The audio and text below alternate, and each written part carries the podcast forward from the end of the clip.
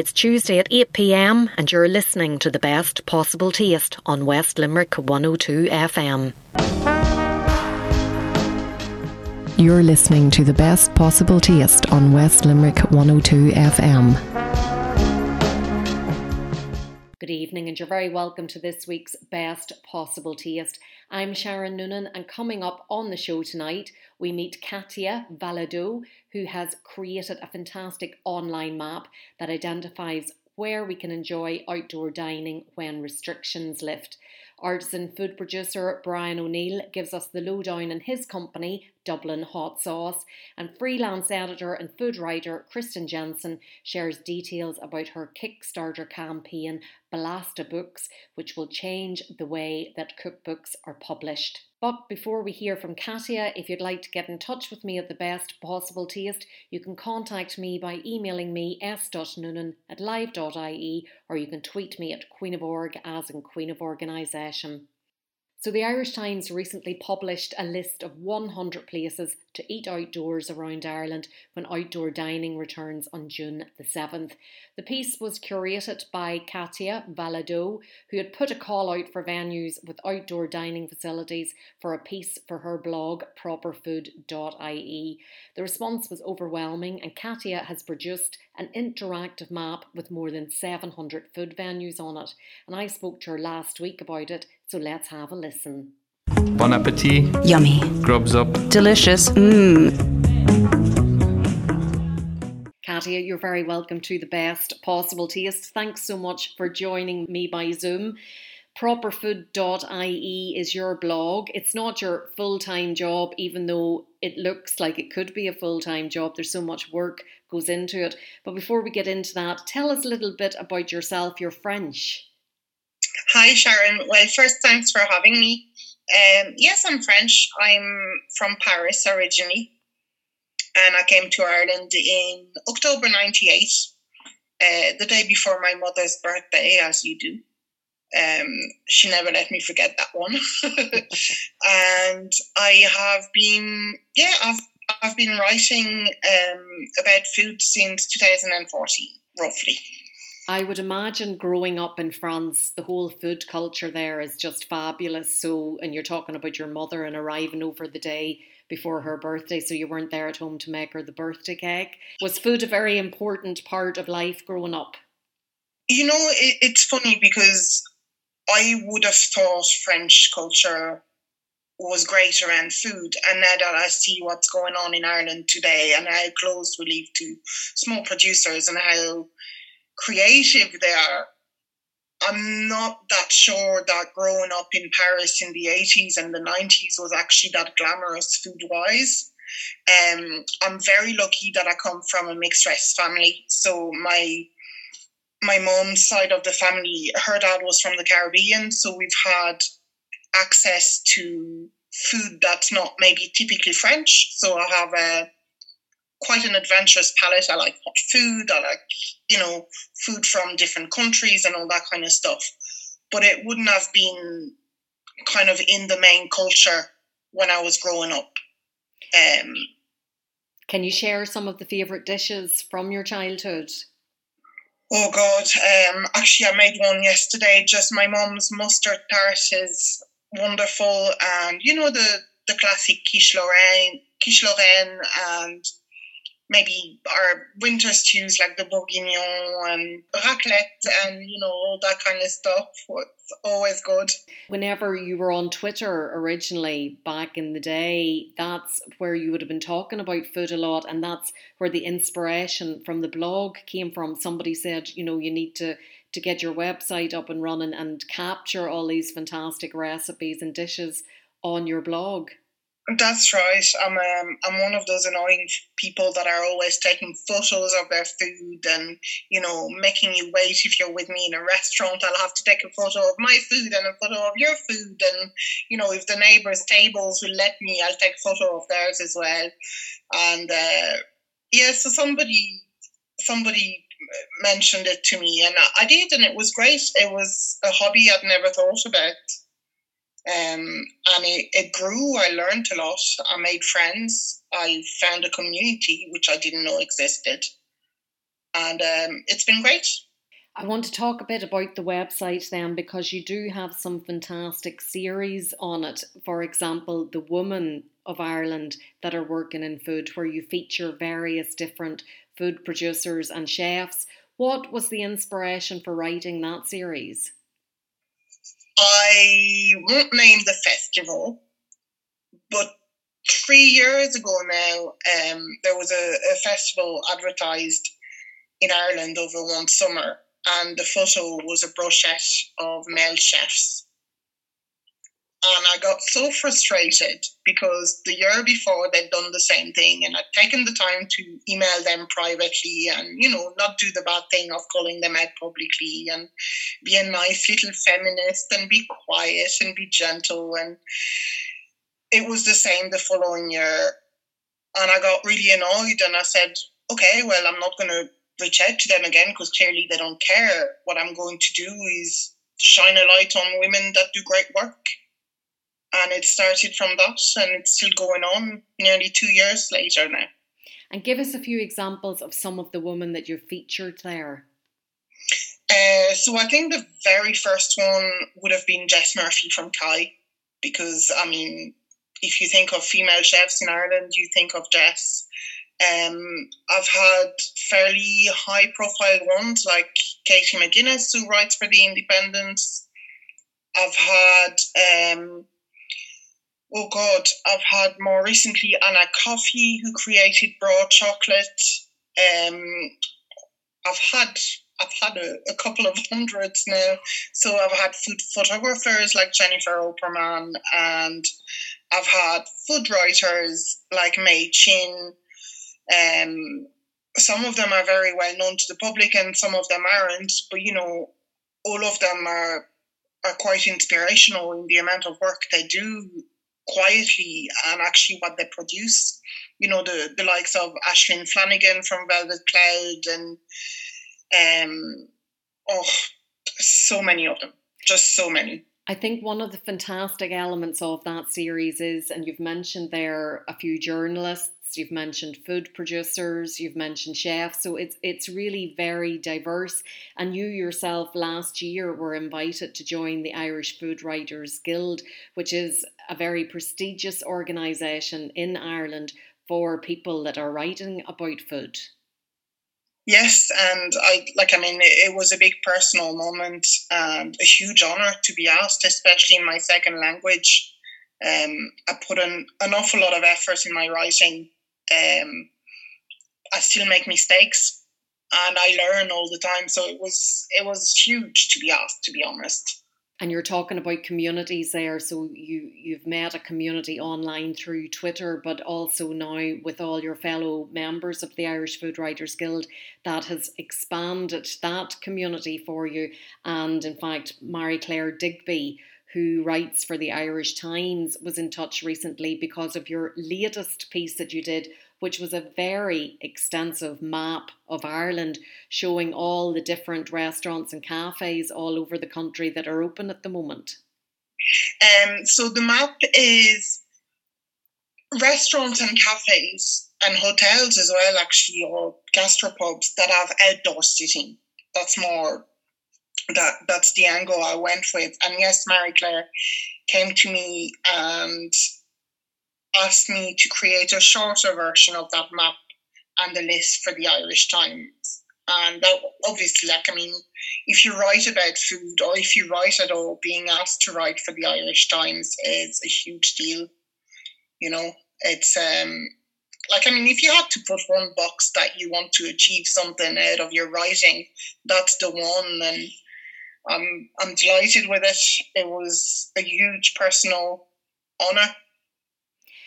The amount of work that goes into compiling a list of you've got your two hundred odd um, women in the in the Irish food industry, and now this map of outdoor dining. The time, the effort, the emails, the correspondence, it must be huge. Um, it's huge, but it, it's I mean, it, it's a hobby and I spend an awful lot of time in it. Some people go out and garden, some people have kids and have an awful lot more to do than I do.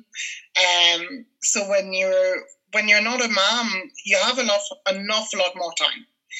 And I'm also very lucky that my employers are quite good in terms of work life balance. Um, so I have the time, you and, know, and it, it's a joy. And your full time job is in finance, so it's yes. it's a completely different world to the world of food.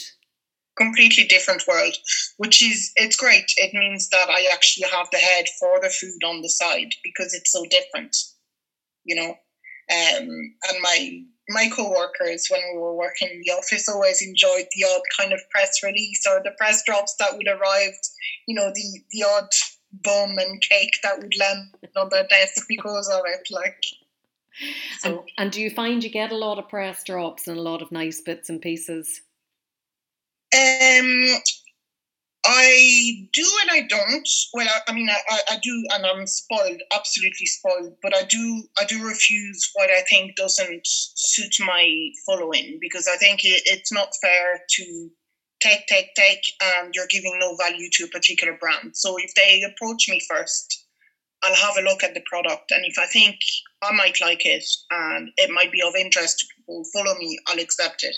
If I think it's not for me, I'll I'll not take that. And the Irish Food Writers Guild has very strict criteria whenever it comes to its membership receiving freebies. So whenever you're writing about them, there's certain regulation there. Absolutely. Well, to be honest, anyone who writes about food in Ireland should adhere to them because they've been published by ASAI and their important um, disclosure is simple. You know, if you're if you're promoting something or even if you're sharing information for a product that you've not paid for yourself, there's nothing wrong with that. You know, you are just passing on information, but just say it. Occasionally, you might get something that you don't particularly like. What do you do then? Do you still write about it and say, look, this isn't for me? Or do you prefer to just write about the things that you do enjoy? So I would give feedback privately to the company. If I think if I've been asked for for feedback, I will give it honestly. Um, because I don't think you do any favors by telling everyone everything is great all the time. Will I share it with people? No, I won't. I just won't share the product at all. Um, because I don't necessarily think that because I don't like something that it makes it bad it just makes it maybe not to my taste. Um, but there's an art to explaining that quite well, and some people do it very, very well, and that's why they're food critics in national newspapers. And others like me, well, I'm just a, you know, I'm a food writer, but I am just a blogger, and I'm doing it for fun. And I would really, really hate to upset anyone who's put their heart and soul into their product, and then here's this person who's received it for free and destroys it online without understanding everything about it. And hopefully, you haven't come across that um, scenario many times in the past. And in the in the past year, where we've all had to, to change our eating out habits to maybe takeaway habits, and we're all looking forward now to the country opening up in the next few weeks. What have you missed most in the past 12 months about not being able to get out to maybe your favourite restaurant where, where you live?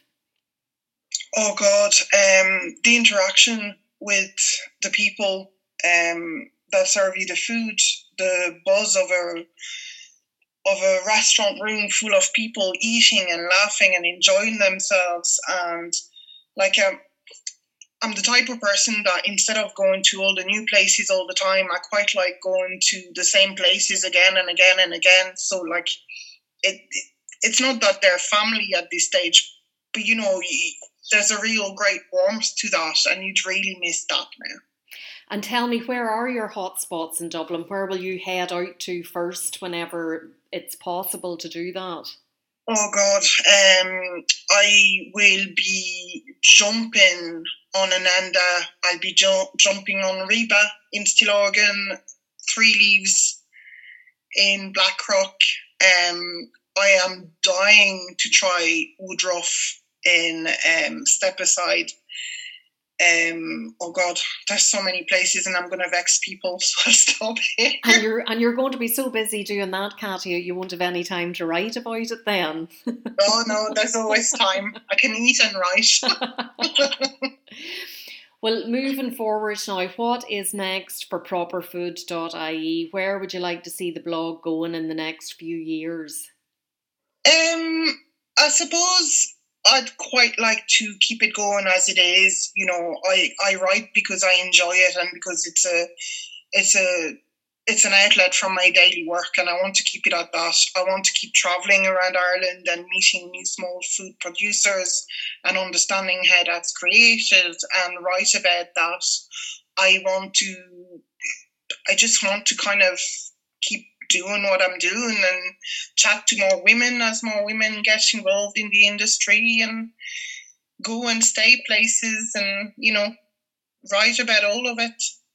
Well, hopefully, you will have an opportunity to come and visit West Limerick sooner rather than later. We'd love to see you down in this neck of the woods and introduce you to all the fantastic hoteliers, restaurateurs, cafes, food producers that we have here. In the meantime, congratulations on the publication in the Irish Times. I know you're personally delighted with that, and it's um, a great compliment to the fantastic work that you do on your website. We wish you continued success with it. Thank you so much for having me. You're listening to the best possible taste on West Limerick 102 FM.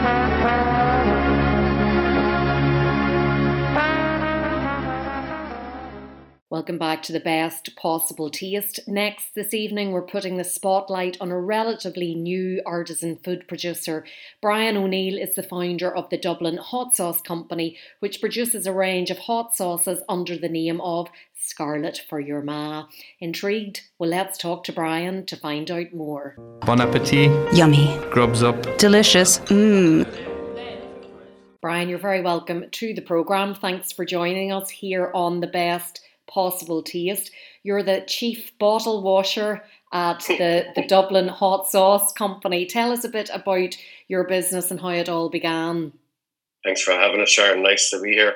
Um, yeah, well, I mean, chief bottle washer is actually not far from the uh, from the main title. It, it actually is that. You know, I mean, I remember the first pallet of bottles that arrived, and I thought you'll never ever go through all of these and now when a pallet of bottles arrives, it's like that's not going to be enough, you know. So it's um there is a uh, you know being a hot sauce producer, you, hot sauce producing is the least of it. I mean, packaging, dealing with cardboard people, trying to get boxes to put the boxes into so they arrive safe.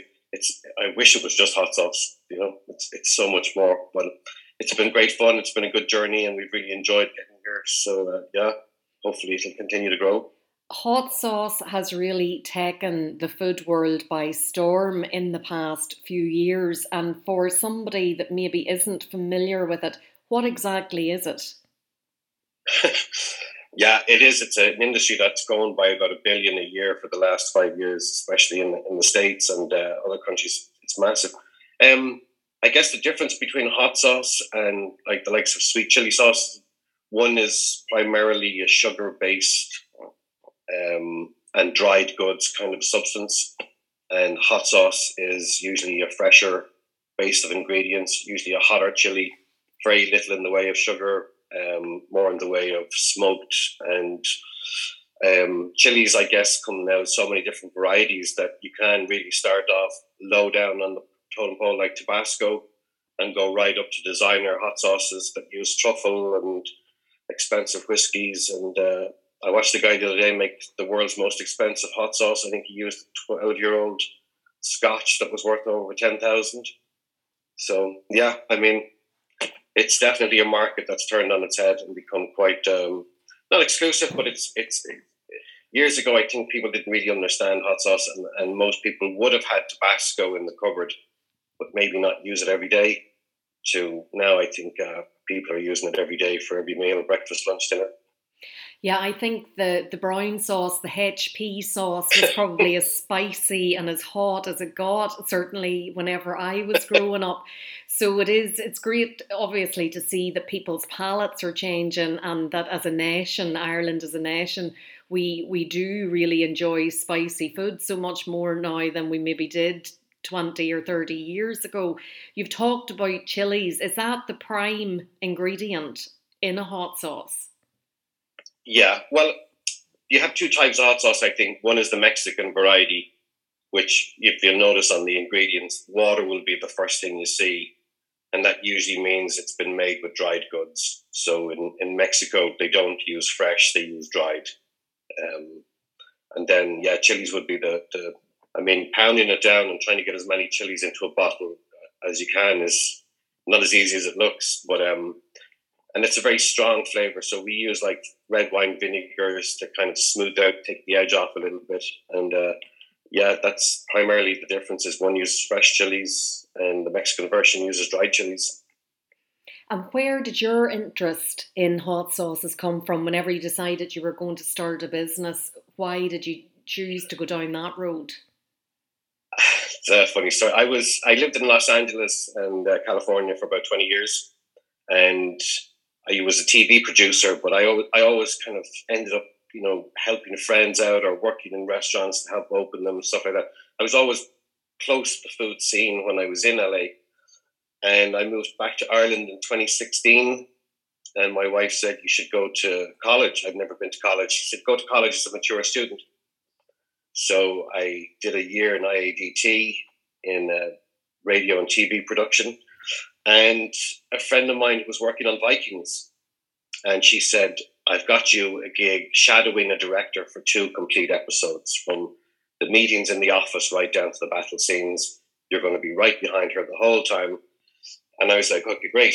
This is this will be something. And everyone just talked about hot sauce all the time. You know, guys from America and Irish guys on the set. I'd hear them at the table having lunch, and they'd just like, "We need to get some hot sauce on this table." And how much hot sauce do you buy every time you go to the shop? And I just jumped in the car and I said, "Right, that's it. We're doing it. We're going to do it." So uh, the name came by accident, and uh, the flavor we worked on because I knew what I wanted to do, but I'd never mass produced. Like making hot sauce in your kitchen does not translate to a commercial kitchen. Um, you can't triple the ingredients and hopefully get three times the amount. It just doesn't work. So we uh, got into the kitchens and we bought some really big pots and lots of chilies and went at it. And finally came up with the recipe that we liked, and that's how we got here. So you sold your first bottle, was it in November 2019? Yes. The business has grown steadily since then. So the food trucks are um, a good customer that we it's something that you would see in a lot of food trucks now well, we're trying. I mean, the, the food truck thing is still new here. Um, you know, it's, it's whenever somebody says, "Hey, we, we want you on the truck for a month, featured in a thing," it's it's probably the best compliment that we get. You know, um, and it's it's a hip now to have a featured burger or a featured dish that maybe won't be on the menu next month. So it allows people to kind of fit in and out of our different flavors. But yeah, I think we're in about over fifty different stores all independent. Um, part of our thing was we, and not to sound cocky, but we wanted to drive business to smaller businesses. You know, we um, when you go into the supermarket, shelf space is a war zone. I mean, it's so difficult to get a product on the shelf. But we said, why even try? Let's go to the people that, you know, the corner shop, the mom and pop shops, and just um, support them because honestly, they've been supporting us and it's been great. So when we hear that people actually go to a particular shop to get the sauce, that's kind of a super victory for us. And there's a few different flavours in the range. So tell us about the different flavours and the inspiration behind them. Well, we have the obligatory original flavour, which is the biggest seller, and um, I, am not sure if it's because it's the nicest one or people feel safe buying it. But um, we have a chipotle, a raspberry chipotle, a mango pineapple, and we just did a collaboration with Dubliner Whiskey um, in the, the, the, Liberties Distillery, and we um, we take their whiskey and we literally pour it right into the pot and stick it in the bottle, and it's we we decided to do a, a twist on the old fashioned cocktail, which has a cherry and an orange in it. So we did the same thing, except we put chilies in it and made made an old fashioned cocktail whiskey sauce. And how did that collaboration come about? I literally sent them a text and I said, I love your whiskey. And they said, We love your hot sauce. and we had a good laugh about it. And they said, Look, if you ever want some whiskey, give us a shout. So I said, Okay, I'll be outside in 20 minutes. And um, sure enough, they gave me a couple of bottles of whiskey and we went to work. And everybody seemed happy with it. So we went with it. They were a great company to work with. They're young. Um, they were shut down for the whole of COVID. You know, they were rebranding their their uh, one of their whiskies. It's a bourbon cask whiskey, and they were rebranding it, and they were like, "Your timing's perfect." And we said, "Okay, let's let's do this," and it was great. It was good fun. You know, I'd love to do another collaboration with them. And tell me then about your brand and how the scarlet for your ma fits into it. well, my question was, do I put that on the credit card, the business card, or not? You know, but um, well, you know, around where I live, it's kind of common to hear that expression. And um, my wife works in town, and I used to meet her halfway. You know, I'd walk in, she'd walk out, we'd meet halfway. And I, we'd already decided we were going to make it. It was we'd come up with Dublin hot sauce because a lot of hot sauces like there's New York style, there's Chicago style. So we said, why not? Let's have a Dublin one. And um, two young guys were cycling down the street, pulling wheelies and telling a story. And all we heard was one of them saying "Scarlet for your ma." The other guy started laughing. We started laughing, and I was like, Uh, "That's the perfect name for for product." And you know, as you if you drive through the city, every second shop or storefront has a quirky or funny name. Like I saw a guitar shop the other day called Subneck Guitars, and I just went, "Yeah, this town likes a funny name." So I think it suits us, it suits our sense of humor. It distinguishes you and sets you apart from the other sauces for sure. Well, it's, a talking point. You know, it usually makes people go, "What the hell?" And even in the beginning, some people said you can't call a food product that, which made us go, "Yes, we definitely can now." So, um, so it was it was good. You know, it's like a little bit of lightheartedness, but the product itself is pretty serious. You know, there's no joke when it comes to what we do and how we do it because um, I love flavors. I've always been into sauces. I love flavors, so trying to trying to get chili and vinegar to taste not like chilies and vinegar is it's hard, you know. So even our raspberry one, it takes a lot of work to just get a hint of raspberry to come through that flavor. So yeah, the the what's in the bottle is serious. What's on the outside isn't so much. And you have been recognised by John and Sally McKenna, which is a huge accolade. They love the product. Yes, they did. Yeah, yeah. We actually they sent us a brochure to say, did we want an award, like the plaque that goes outside the restaurant? Or, and I thought they'd made a mistake because we're not a restaurant. But um, yeah, we were delighted to get their get their award, and um, I think their kids loved it too. So they were kind of the proof was in the pudding for them. That we, I think they got a few bottles and they disappeared before they were able to taste them. So yeah, and I like the way they write. They're beautiful writers too. So yeah, it was it was nice to get that award from them. And have you seen an impact on seals since you got the seal of approval from John and Sally? Yeah, and also I think if you're looking at a shelf of products and one of them has that little stone sticker on it that says, "Yeah," you kind of, I, I, it inspires confidence in me anyway. So when I see that that stone, like if I was walking into a restaurant, I'd be like, "Okay, well the lads have been here and they said it's good, it's got to be good." So yeah, it, it has for sure. But I think for COVID for the last year, there's definitely a renewed interest in Irish products, you know, which is great because Irish products are good. But I think we looked overseas for quality for too long. I think there's plenty of quality here, you know, that's on the shelf that's just from around the corner. So it's really nice to see that as a change. And then, in terms of the, the TV and film career, is that now a dim and distant memory? Yes. Yes, 100%. You're really emphatic about that. And a lot of people could be listening and thinking, oh, but TV and film sounds so much more attractive and less labour intensive than food production. I don't know about that. I mean, I did reality TV when I lived in Los Angeles. So you work every Christmas, every Halloween, every Easter. Um, you're always on the road, you know, and flying at hotels and lobbies, and it, it's a young man's game. You know, it's it's not. It's, and it's not as glamorous as it used to be. The budgets have decreased significantly, so you're on a shoestring the whole time, and it definitely changed even while I was involved with it. But don't get me wrong. I mean, yeah, it was. It was some of the best fun I've ever had.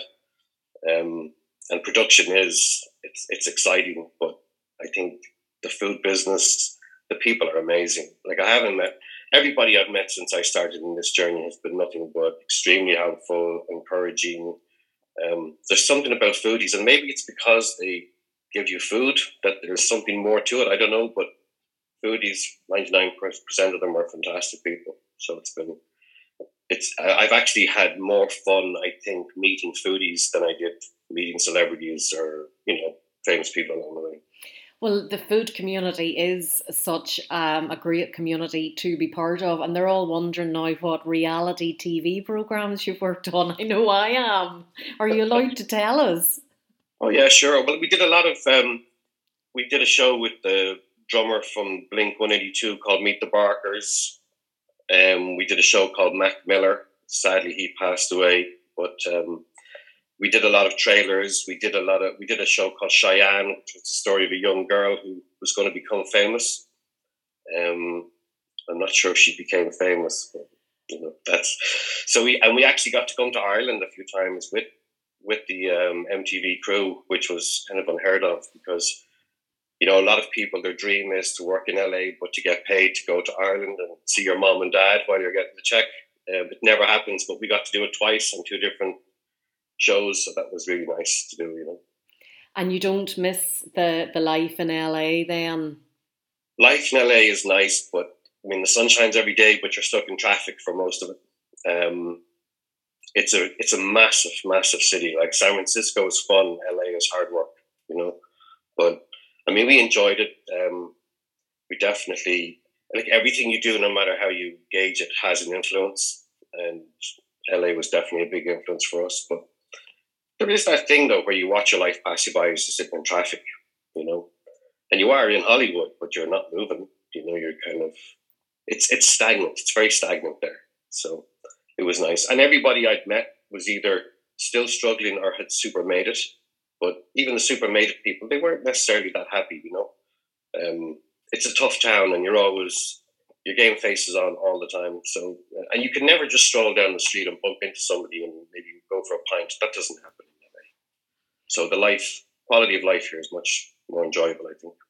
Well, LA's loss is definitely Ireland's gain, and thanks to that move. We are blessed now to have your fantastic Dublin hot sauce. If people want to get their hands on it, where's the best place for them to go to? Well, you can definitely find us on our website, dublinhotsauce.com, or Scarlet for Your Ma will should lead you there. Um, Instagram is a great place if you want to send us a message or see what we're up to. We're definitely always shouting something on there. And um, yeah, I mean, the the website, the online shop. We have a platform up there now, and we're trying to get it all over the country to everybody. So yeah, there's there's many different avenues, but yeah, Dublin hot sauce or Scarlet for Your Ma should lead you to our door.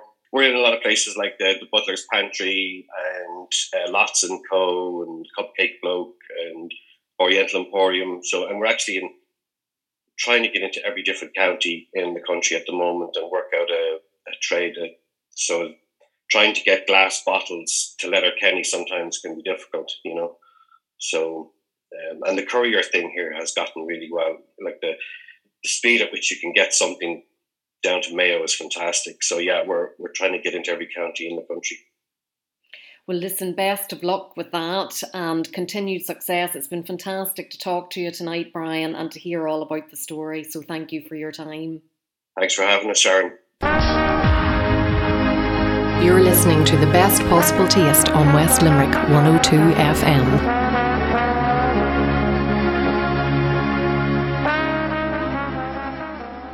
Welcome back to the best possible taste. Our final guest this evening is freelance editor and food writer Kristin Jensen, who I spoke to this morning and who shared details about her Kickstarter campaign, Blasta Books, which will change the way that cookbooks are published.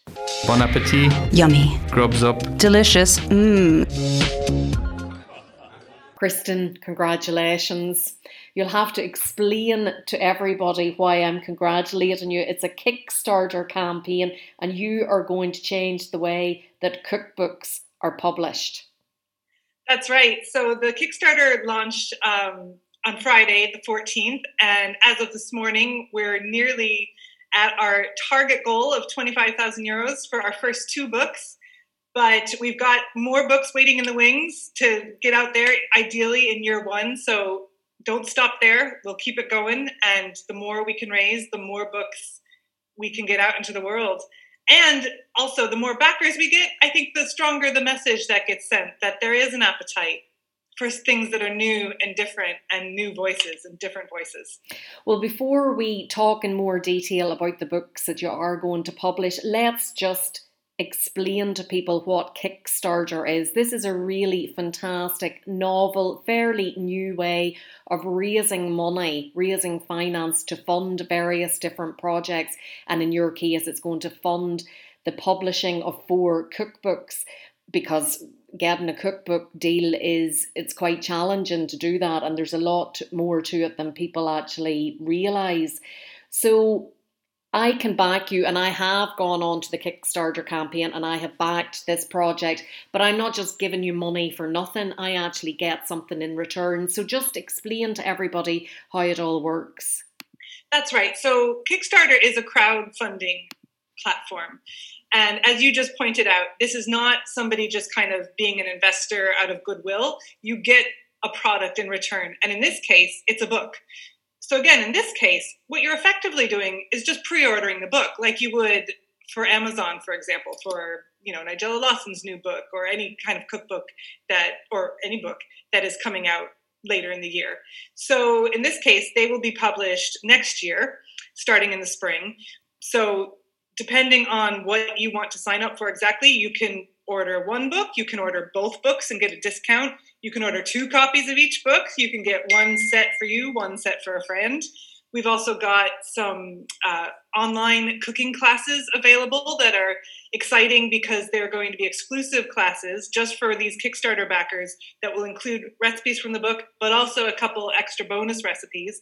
So you can kind of cook along with the authors, which is really exciting and not an insight that many people get with an author these days. I've also offered as a reward for anybody out there who's got a food business or is doing recipes as part of their promotion. I've got some editing deals as well because that's my background. I'm a freelance editor and writer. So I've, I've put some editing packages up there at a discounted rate as well. So it's absolutely, you're getting something at whatever level you decide to pledge at. So you said there that is what you do day to day is you are an editor, a cookbook editor, a freelance one. So you have seen over the years what types of cookbooks people are buying and what they're interested in because I think there's a lot of people on TV, a lot of people have profile chefs in restaurants and hotels who would love to have their own cookbook for whatever reason. But it is a fairly challenging process. And that's one of the reasons why you have come up with this concept. Yeah, absolutely. Now, cookbooks are incredibly expensive to produce, which means it's really, really hard to get a deal, probably more so than many other books, because they are just so prohibitively expensive. So a publisher's got to be pretty sure of not only recouping all those costs, but obviously they want to make a profit, which means publishers would tend to be quite risk averse you know and that's completely understandable. You know nobody wants to, to, take a gamble with that much you know money. And in terms of also what other books you would be able to publish throughout your publishing year. So as a cookbook buyer myself and somebody who loves to cook and spend time in the kitchen i just thought oh this is you know this is just really frustrating because it just means there's not enough voices that are able to get heard so I was had some free time last summer, like like many of us, you know, with a decreased workload and nowhere to go, and just started really thinking on this and thinking there's got to be another way. You know, who says a cookbook has to be the big, glossy, 250 page, 100 recipes, you know, production? Like, why not make them small and bring the cost right down, not only to produce but also to buy? Because the other side of this is, again, as somebody who has a runaway cookbook collection myself. Cookbooks are very expensive. They're 35, 40 euros, easy. So you, you really want to know what you're getting in for and be committed to that book to buy it. So hopefully by bringing the size down, we've also brought the price down for the end user as well. So hopefully that'll lead to people wanting to have a little more fun and experimentation because the price point will be 15 euros as opposed to, you know, double or triple that. So Blasta Books is a series of books and it's under a publishing house. Your new imprint, I think, is is the official word for it. So tell us about your imprint. Exactly as you said, Blasta Books is the first project from the new publishing company. And the publishing company is called Nine Bean Rows Books, which everyone will be, remember from their Leaving Cert, The Lake Isle of Innisfree from Yeats. And my goal is to get the Blasta Books series up and running, and that will just run and run, you know, as long as there are people who continue to, to want them. But then waiting in the wings, I've got the big publishing company to do the big books. So Blasta Books was just my way of getting throwing my hat into the ring, basically. And also as a springboard for a bigger book. So, for example, using our first author, Lily, let's say her book is a runaway hit. Like, well, then obviously it has shown there's a market and an appetite for Mexican food. So, uh, the obvious next step is the big book that we do do the 250 page, 100 recipes, you know, the photography, the, the usual thing. So I've set up Nine Bean Rows book with that goal in mind a little further down the tracks. Yeah, because as you say there, there is kind of a formula to the, the standard cookbook. There's so many recipes. All of those recipes have to be tested, they have to be photographed because obviously the end result has to be something eye catching and appealing to the, the buyer. And if you have a big name attached to it, for example, Neven Maguire, Clodagh McKenna, well, that's obviously a big um, a big plus in terms of the publisher and getting those sales that, that you're talking about. So to have something a bit more niche and a bit smaller you, it, it's not as as expensive to produce. And you you have four books now in the pipeline that I want you to tell us about. And why did you choose them? And the first one is the fabulous Lily Ramirez Foran that a lot of people will know because of her Mexican heritage and how she has really brought Mexican food to the fore in Ireland.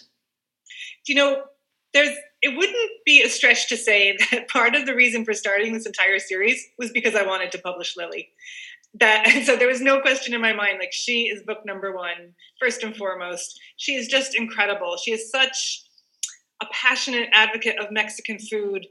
Her supper clubs and her cooking classes have waiting lists. Uh, she's just and just such a wonderful warm person herself which really comes across you know i know she does a lot of tv work and it really comes across in her food. And so i called lily up. I didn't actually have any particular idea in mind. I just wanted to publish her in this new format. And through talking to her, within five minutes, we hit on tacos, which I really like because everybody knows tacos. They're fun. They're a known, you know, thing. You're not really taking some big risk into the unknown. And let me tell you, Lily's tacos are unlike any tacos you've had before. You are going to be blown away. And one of the things I want to do with these little cookbooks when people make the food in any of these books, I want them to go, wow, that's so delicious. I can't believe I just made that myself because of the caliber of the people writing them as well. So that's Lily. So excited. And I have to say, one of the great things about being a cookbook editor is you get early access to the recipes. and I've already uh, test well, not I wasn't testing it. I just made it. Lily's pork pibil recipe, worth buying the book for this alone. I can't wait until we can have people over again, and I'm going to be making this for everybody. It's just amazing. So that's book number one. Book number two, completely different. It's called Hot Fat by Russell Alford and Patrick Hanlon, aka the Gastrogays, which people might uh, know them as. And this is all deep fried food. So, so fun, so craveable, so just more. And they are really testing their recipes meticulously so you can be sure that everything in it it's going to be the ultimate best version. So they've got the perfect chips the ultimate spice bag. They've got a knockoff on a certain restaurant's you know apple hand pie that's even better. Um, so that's just going to be a lot of fun because i think that's another important thing too that we seem to have lost sight of over the years with a lot of mainstream cookbooks is fun, functional over fun. You know, like they they all are kind of aimed at a diet or weight loss or you know maybe quick quick and easy cooking which is great. I love a quick midweek meal. Um, but in terms of like that just playing in the kitchen there's not really that sense out there. So those are the first two books. And then waiting in the wings well after we reach our first initial target. The third book is so exciting. It's by jess murphy from kai restaurant in galway and Eoin Cluskey who owns bread 41 in dublin. And it's called the united nations of cookies now, anybody who knows Jess knows that she is very active with UNHCR and working with refugees. So, again, really similar to Lily's book, I just wanted to work with Jess. So, called her up, had no preconceived ideas, and she told me about this project that was already underway with Eoin. I was like, that's it, it's cookies. Everybody loves cookies, but we can get this really important message out there at the same time because every recipe is going to be from a different country, a different community. Jess is going to be going around this summer talking to refugees who have settled here in Ireland, getting recipes from them. So it's just a really, and we're going to profile some of those people like in separate little uh, sections. So cookies, how can you go wrong? And yet it, it also has a bigger message in there too. And then book number four is Wok by Kwanghi Chan. And a lot of people probably know Kwanji because he's been the chef on the six o'clock show for I think five years now. Just you won't meet a nicer guy. I mean, he's just such a great guy to work with. And if anybody has had his meal kit, which delivers nationwide, I'm in Louth, so it's one of the very few I've been able to get actually. Um, you're just going to fall in love with his flavors. And we're really looking forward to putting his book out there too and four fabulous books to, to start off with. And one of the things that I always like with a cookbook is to look at the image to know what should the dish look like. And then I know, am I doing it right? Does it look the way it's supposed to look? Forget about how it tastes, but does it look the way it's meant to look? And you have opted for illustrations for your books as opposed to photographs. Tell me why you've gone that direction.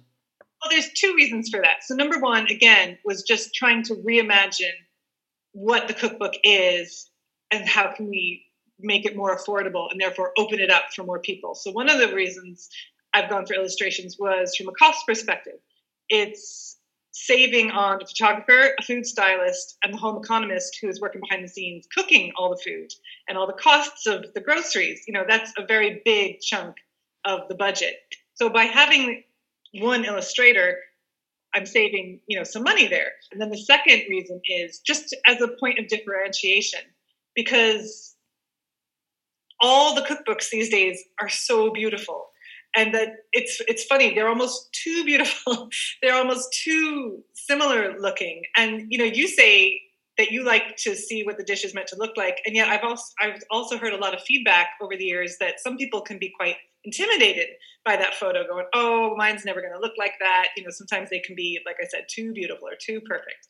So what we've been doing is as our authors have been recipe testing they take photographs just with their iphone not, like they're not styled they're not you know anything fancy plating. They're just taking photographs of their dish and we've set up whatsapp groups for each author and they're uploading their photos. And then our artist nikki hooper sees them so she can see the ingredients, she can see the assembly, she can see the finished thing, and then she takes that as her springboard. So while it is an illustration, it is actually indicative of what the food is going to look like, but just in a different, quirkier way. I think that's a fabulous idea, really innovative and really efficient. The way you're talking there about just using WhatsApp, like the technology that we've used over the past 12 months has become more familiar to us, and the simplicity of the text message and WhatsApp has never been more to the fore. So that's fantastic. And you mentioned Nikki there, and there's a third person that you're working with that's part of your team. Tell us about Jane Matthews. Okay, so Jane is our designer behind uh, the project. So I worked with Jane for a good few years. We worked together on the SuperValu Fresh magazine, which is how I came to know her. She actually lives pretty uh, close to me as well, which has been Andy when we are allowed to see each other. Um, so she is responsible for the design and the layout of the books, and she is also looking after the print end of things, which is amazing because as an editor, that was not something I ever had to deal with. Those decisions were made like way outside of my area. So it's amazing to have Jane on board. She's so talented. She's an award winning designer. She does a lot of work in magazines, she does book design. I mean, she can do anything. So the combination of her and Nikki is just dynamite. Like, I'm so lucky to have them both on board. And it's funny that you mentioned the technology because Nikki just mentioned to me the other day, like, oh, all of this has been done without the three of us ever sitting down together around a table. And I hadn't thought of it that way because I've been working in publishing freelance for 20 years and I've always worked remotely. A lot of publishing is actually run that way. So I never thought twice about it. It's like, oh no, that is actually, we pulled this whole series together without a single face to face meeting, which is a shame. I can't wait to take these women out to lunch, you know, when we can. Um, but it's it's incredible what you can do when you put your mind to it. And when you do go out for lunch, I'd say you'd be cracking open the champagne to celebrate because the first tranche of funding that you're looking for is 25,000 and you're nearly there. Yeah, amazing. I mean, I'd say we're going to be there by the end of today, um, which is incredible. But I just wanted to say as well, like we don't, it doesn't stop there. That's just for the first two books officially. So, and as I said, I've got books three and four, United Nations of Cookies and the Wok book, lined up, ready to go. Now, if I hadn't raised any more money than that, then those would be the year two books. But I'm really confident we can keep this going and get all four books funded for the first year because that's my ultimate aim is that this will be a quarterly series and that every year four books will come out spring summer autumn winter not necessarily anything seasonal related and that if you like you'll be able to subscribe almost like a magazine and just get the books delivered straight to your door but they'll also be available in bookshops just like any book. And i'd say then there could be people listening that say i want to do a book so you ha- that's something that you've thought about being inundated with people saying, "I want to do a book." So you have a submission process if somebody does want to make contact with you, if they have an idea and they want to to join part of the the publishing house that you're creating. Yeah, absolutely. And you're right. I've gotten lots of messages so far, which I think is just so exciting. Like so many stories out there wanting to be told and it's really humbling and it's a huge privilege to be in a position to be able to put those stories out in the world. So for anybody who has an idea that they think would be a good fit for the Blasta series we have a, a separate to the kickstarter we have blastabooks.com and we have a submissions guideline page on that website that explains what we're looking for and how exactly you can submit your idea and are you looking for anything in particular? What advice could you give to somebody that is considering putting a submission in? Um, it's basically what it says on the website, which is a single strong idea. And I think you'll probably have gotten a sense of that just from the, the books I talked you through before. So a single strong idea or a topic, or if you've got, you know, a restaurant or a cafe or a food truck, a great story, killer repertoire of recipes. So, but really, it's it's just the main thing is that single core hook is is what I'm looking for because the books are so small. I don't even envision there being chapters because, frankly, there's also just not enough pages. um, so, really focused and tight in terms of a proposal. Like, these books are only 72 pages, so we're talking maybe 30 recipes so again, it doesn't lend itself to like a big sweeping starters, lunch, dinner, soups, you know, the whole thing. It's it's one idea, one strong idea. Amazing. Well listen, I'm delighted for you. I was I was so overwhelmed with joy whenever the press release came in last week and I said I definitely have to to start um, making contact with Kristin to get her on the show sooner rather than later because I know that you have been on a number of um, stations and you've been featured in a number of the media outlets as well because like next week this is going to be old news next week because you're going to have your 25,000 as you said you've only a few more bob to get. So if people want to support the project the first two books and then the second tranche of them the third and fourth where should they go to get more information and to put their money where their mouths are? in this case, almost quite literally. so, uh, so, it's the Kickstarter website, which is kickstarter.com. And once you're there, uh, you can look up Blasta Books. But really excitingly, we actually were chosen as a Kickstarter project we love, which is about as good as it gets on Kickstarter. So our project is actually also featured on the homepage at the moment, which is so you can find it there too, which is amazing. We're really excited. Fabulous. Well, listen, it's well deserved, Kristin. Congratulations, and keep us posted with the the developments and about the books as they're published. We look forward to having you back onto the show then, along with your authors. Oh, and I can't wait to get these books into your hands and into your kitchens and have everybody cooking them and just falling in love with all this food. Bon appetit. Yummy. Grubs up. Delicious. Mmm.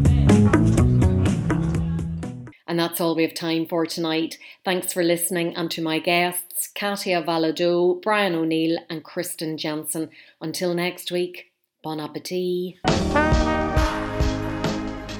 Do you want to get in touch with the best possible taste? Do you want to come on, share a recipe, review a cookery book, or just have a general chat about what you like to eat and drink?